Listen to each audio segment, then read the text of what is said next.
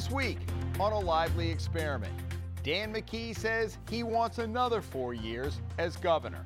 And a week after the rejection of a proposed merger between Lifespan and Care New England, a suitor has already lined up offering to buy one of them. A Lively Experiment is generously underwritten by.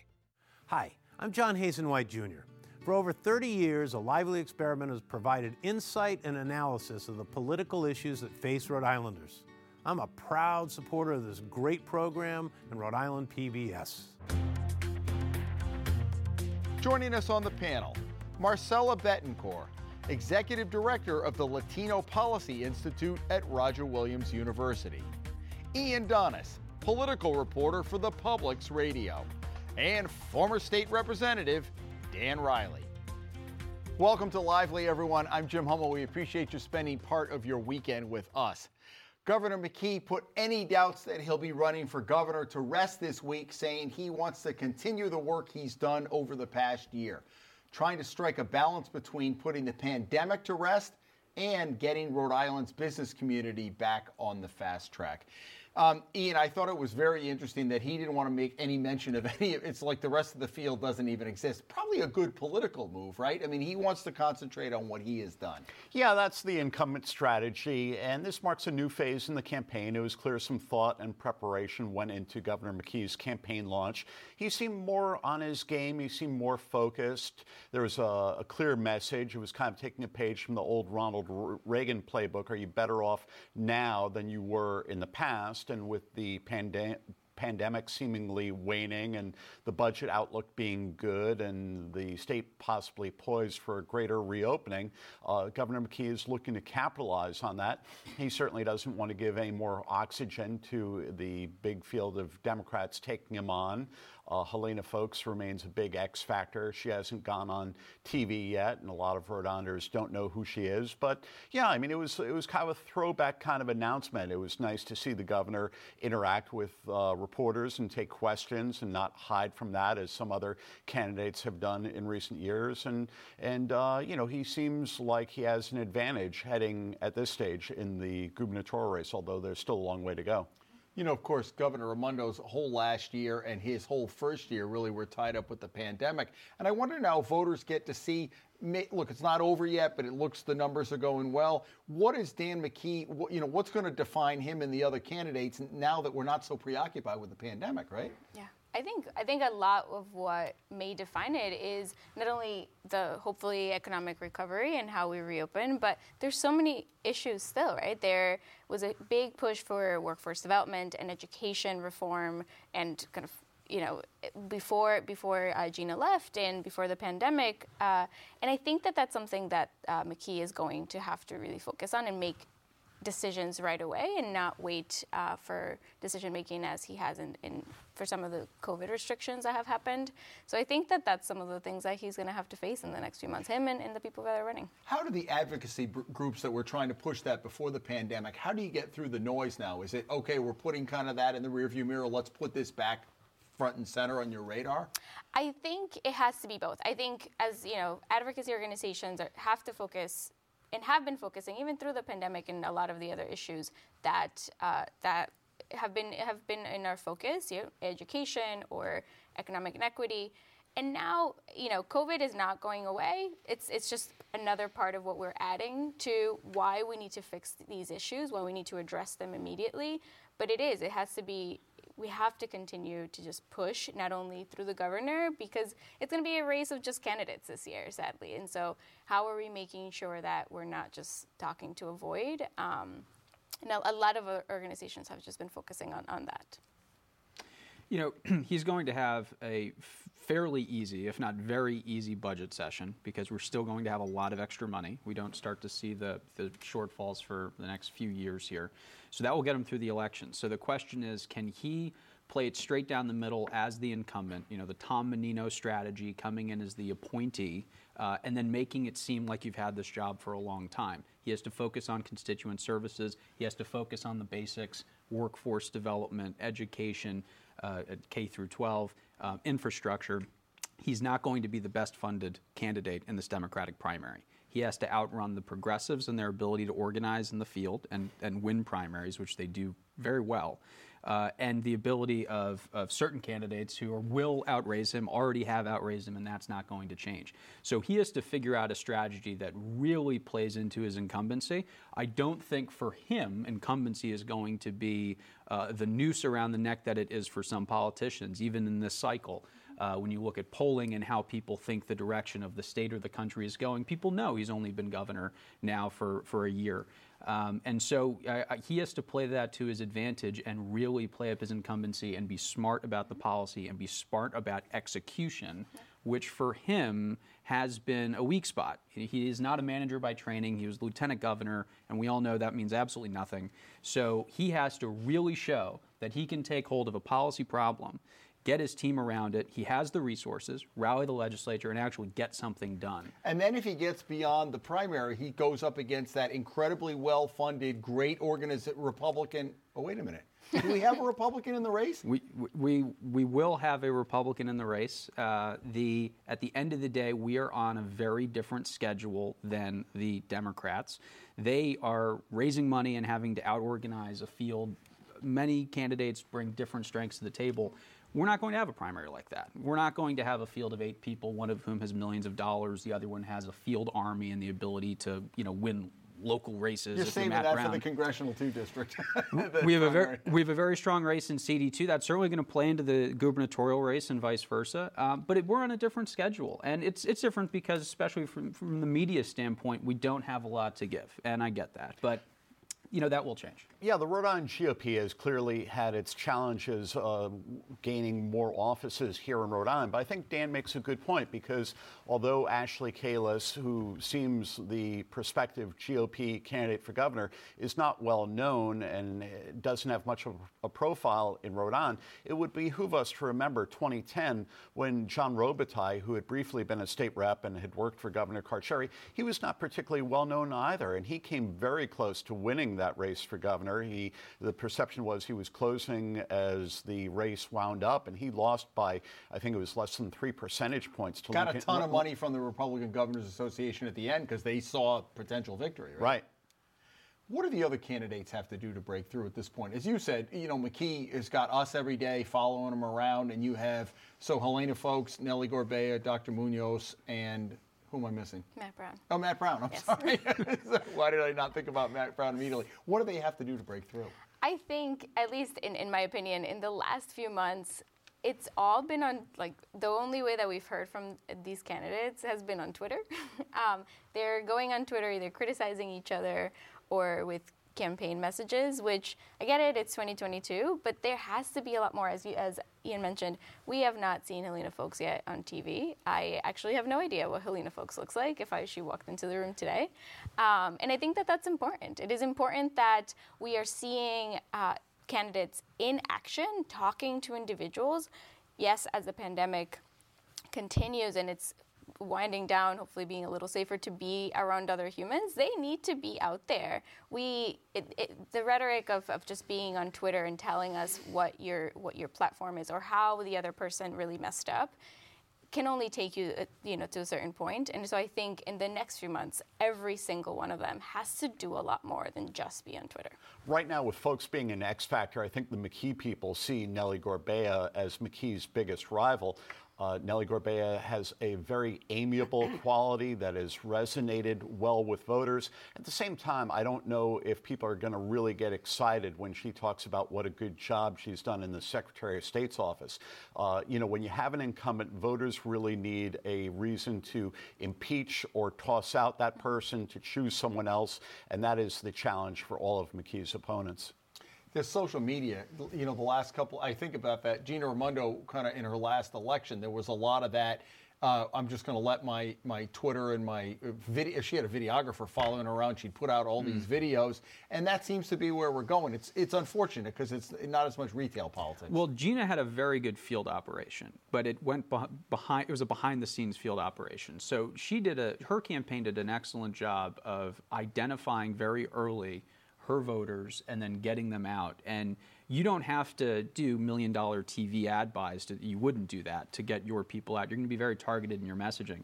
So it, when Gina's on Twitter, the Democratic primaries on Twitter, they're talking to their base. Um, the Republicans look at Twitter for the news, and we don't really converse there. Um, but uh, so they certainly, for a general election strategy, the rest of Rhode Island, Joe and Josephine voters, not going to know who they are because of their Twitter profile. But um, you know, the you. She, I, I think, had for Gina Raimondo, she had a very strong field campaign. She had enough paid media, and of course, she had the power of incumbency when she ran for reelection. That she could sit back in a sense, and you saw a lot of the outward uh, uh, profile of the campaign be her social media, but there were other things going on behind the scenes. I don't think we've seen any of that from the current slate of Democratic candidates in the primary.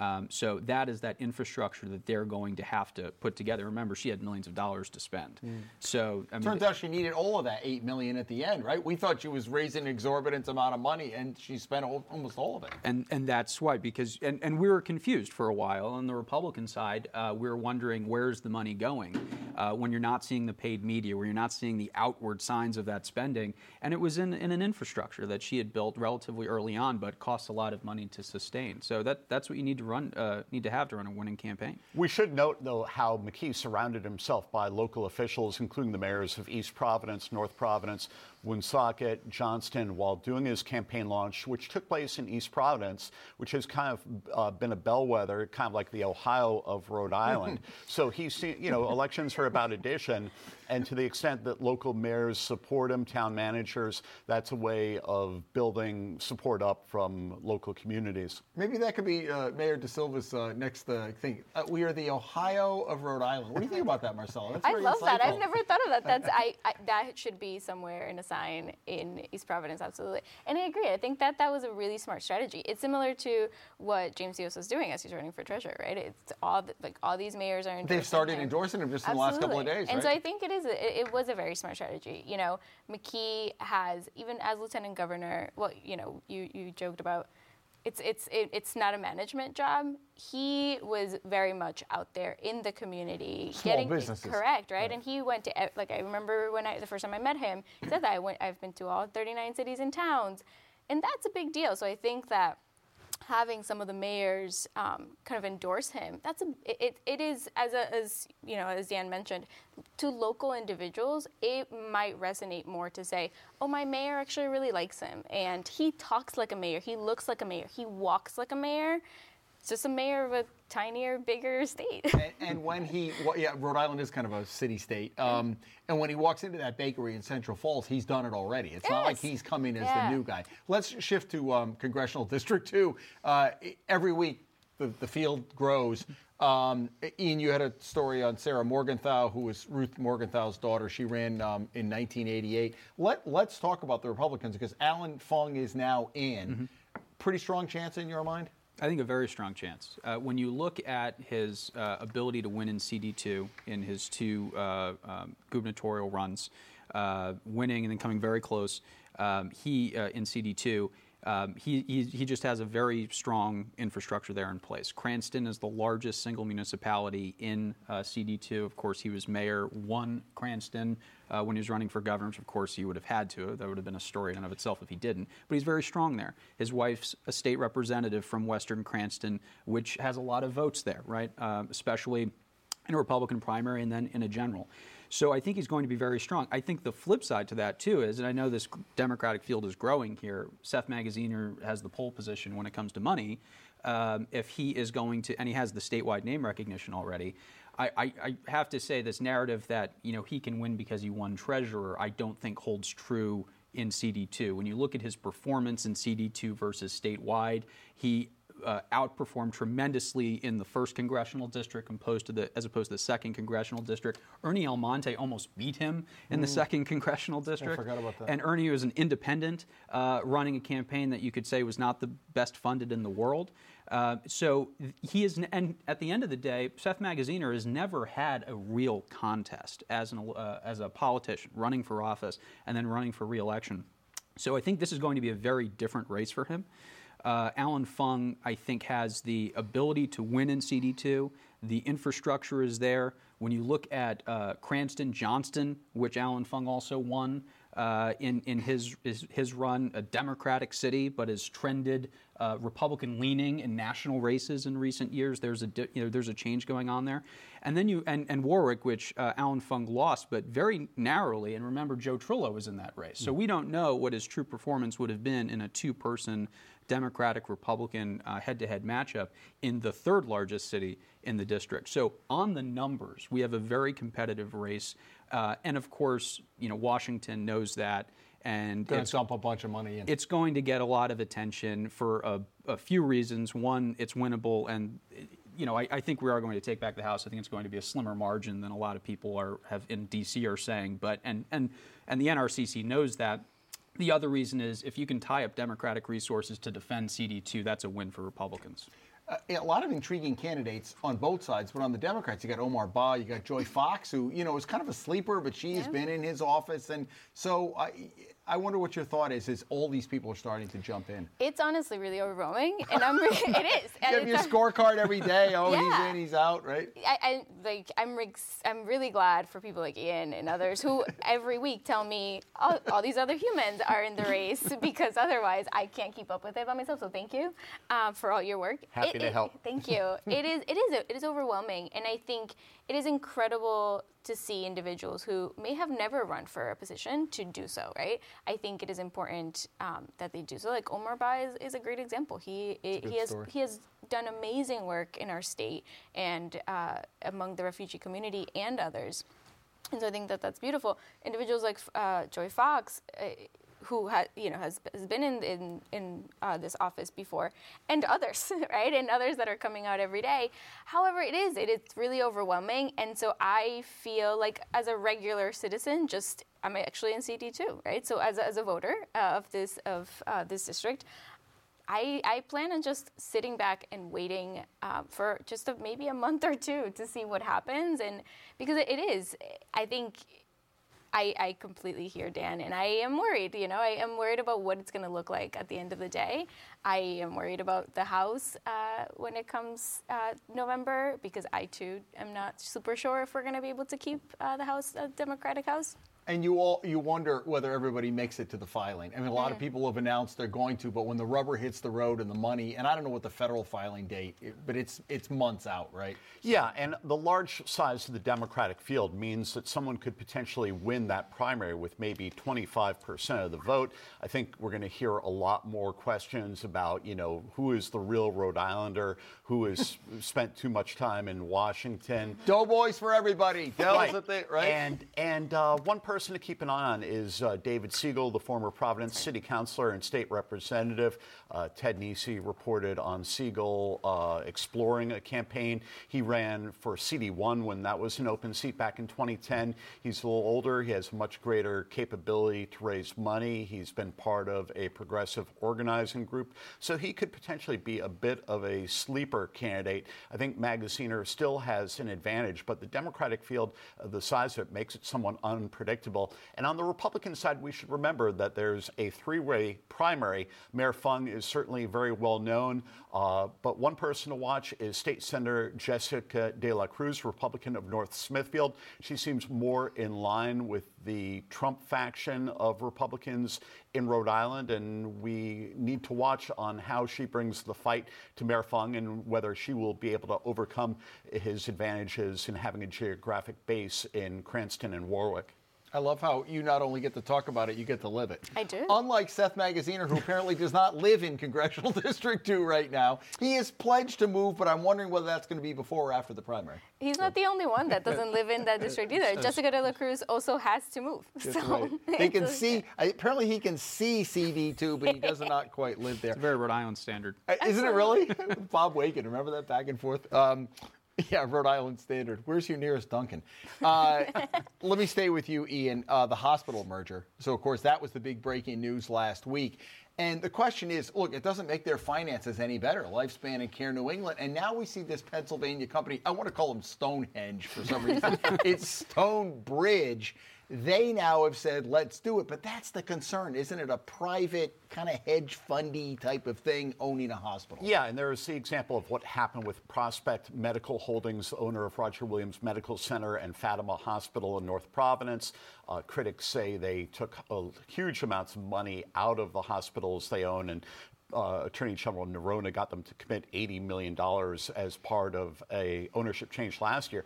So yeah, now I think there's going to be continued Wild West environment as far as the hospital environment in Rhode Island. There are going to be various parties looking to buy uh, Care New England and uh, Attorney General Neronha seems focused on this. His argument seemed to be that uh, rejecting the merger is better than any consequences that might come from that. But it's going to be a very tumultuous atmosphere, and there's disparity between the current hospital landscape and and what arguably is needed to provi- provide the best health care for the and, state. And has the partnership sailed? Right. So I, I don't know if it's sailed. I, I still think that the deal uh, could go. I mean, certainly it's subject to appeal at this point, but I, I understand the Attorney General's concerns. I don't see how it's impossible for the deal to go through without certain strategic divestitures, forced sales, you can run a process where you actually know who the buyers are and so forth. So there would be a certain level of control the state could could. But Lifespan there. and Care New England have said we're done.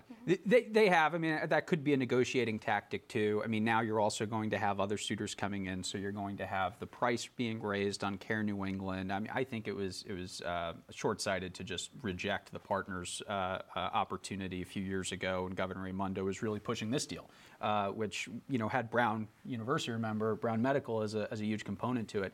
So I think there, there's a potential for something to happen here, but at the end of the day, the landscape is going to have to change. The market is not sustainable as it is now. The fundamental reasons for the deal aren't going to change. And so I think, you know, while the I think the AG's office and the Department of Health should take a little more creative approach to these types of deals, I think we also have to talk about reforming the certificate of need process. We have to talk about how difficult it is for out of state investors, be they private equity backed groups or nonprofit groups, coming in trying to have a licensed healthcare facility. It's very difficult. Remember the freestanding ER fight we had a few years ago? They built them and then they had to close them down. I mean, that's competition for acute care hospitals, but if they that's the competition the attorney general is saying is lacking in the market. The law is forcing away that competition. So I think we have to really uh, uh, you know, look at how we regulate healthcare infrastructure in the state, and we really have to open it up in order to get the investment so we have the facilities that we deserve. The everyday person saying, "What does this mean for me in healthcare?" Right? Absolutely, yeah. And I think for the everyday person who might have seen this in the news last week, it, it might. What does it mean? Does it mean that uh, a year or two or more down the road, am I going to be in a privatized uh, hospital? That I think part of you know the reporting was saying that you know patient care and a lot of more issues with uh, employ you know employers in the hospital. So I think as a as a regular person, there is some worry about is you know how am i going to be able to get into the hospital what does care look like down the road especially for people who um, are already maybe having issues with with uh, kind of the care and, and quality of, of, our hospitals. All right, to be continued. Um, let's do this. Let's do outrages and or kudos. Ian, let's begin with you. What do you have this week? I thought it was a little bit unseemly for former President Trump to be on Fox TV praising Vladimir Putin as the Russian invasion of Ukraine was. It was genius. Get well. uh, yeah, what, what, there you have it. Um, you know, I mean, there's lots of room for legitimate policy debates and differences in American politics, but uh, this is a big moment in the international stage and the evolution of where where the world is headed. And uh, you know, it would be nice to see a little shred of bipartisan unity at, at times like this. Dan, what do you have? Well, my outrage is the entire Ukrainian situation. Um, now, for three presidents, we have failed to come up with and execute on a coherent strategy for dealing with Ukraine, which is an ally, wants to be in NATO, and is not in NATO. And for a while, our intention was to let them get into NATO. And now we're letting them conveniently be outside of our sphere of influence so we can allow them to be invaded by the Russians.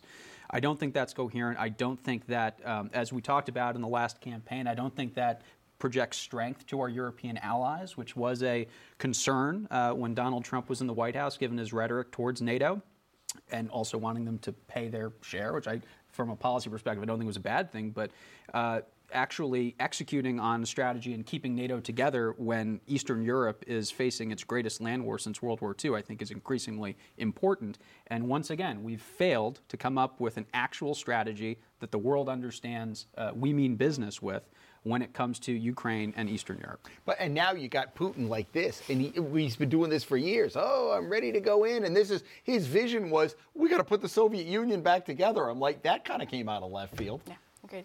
To me, it you know, I, yes, Ukraine is a big deal, but it to me the most outrageous thing that's been happening is the war that you know several states in our country are doing against LGBTQ kids.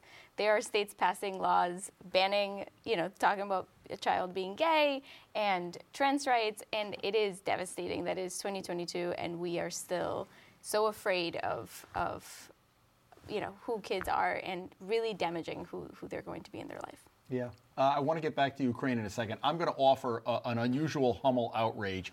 Every day I pick up the newspaper, whether it's my local Barrington Times or the Providence Journal, you see the news, and you see kids in high school playing sports. And apparently they're supposed to be masked, which I'm not quite sure why that's the case. But all you see is the masks are down here.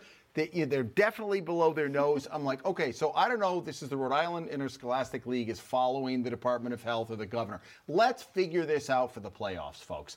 It makes no sense at all to me. I mean, the whole masking debate, whether you agree they help or not, no mask down here is helping anybody. And all the basketball players, so why even put them on the kids? That's my little rant. So whoever's listening and has a decision, maybe Dr. Alexander Scott can come off the bench in her, you know, consultation at forty-six thousand dollars a month and say, yeah, it's okay.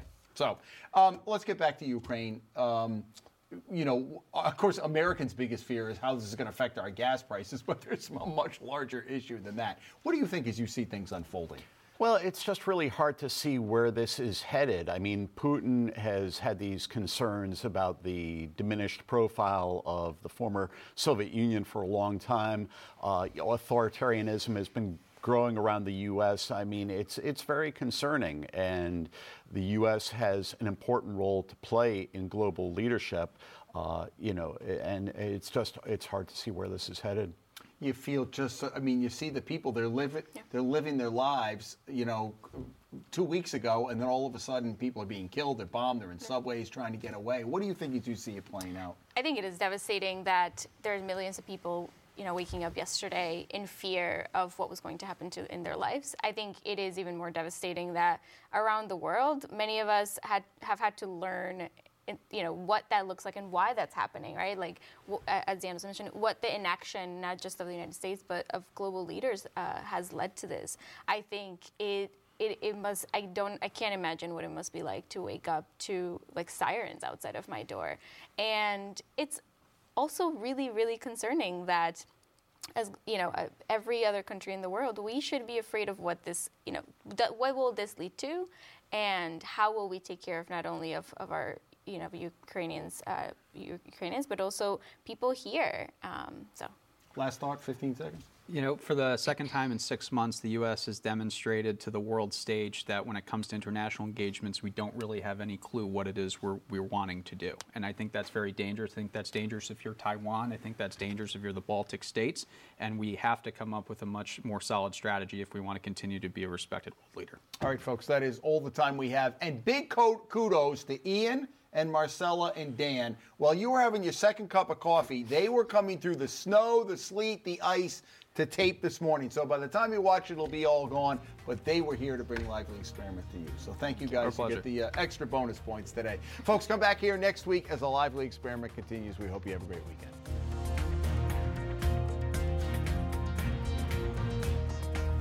A Lively Experiment is generously underwritten by. Hi. I'm John Hazen White Jr. For over 30 years, A Lively Experiment has provided insight and analysis of the political issues that face Rhode Islanders. I'm a proud supporter of this great program and Rhode Island PBS.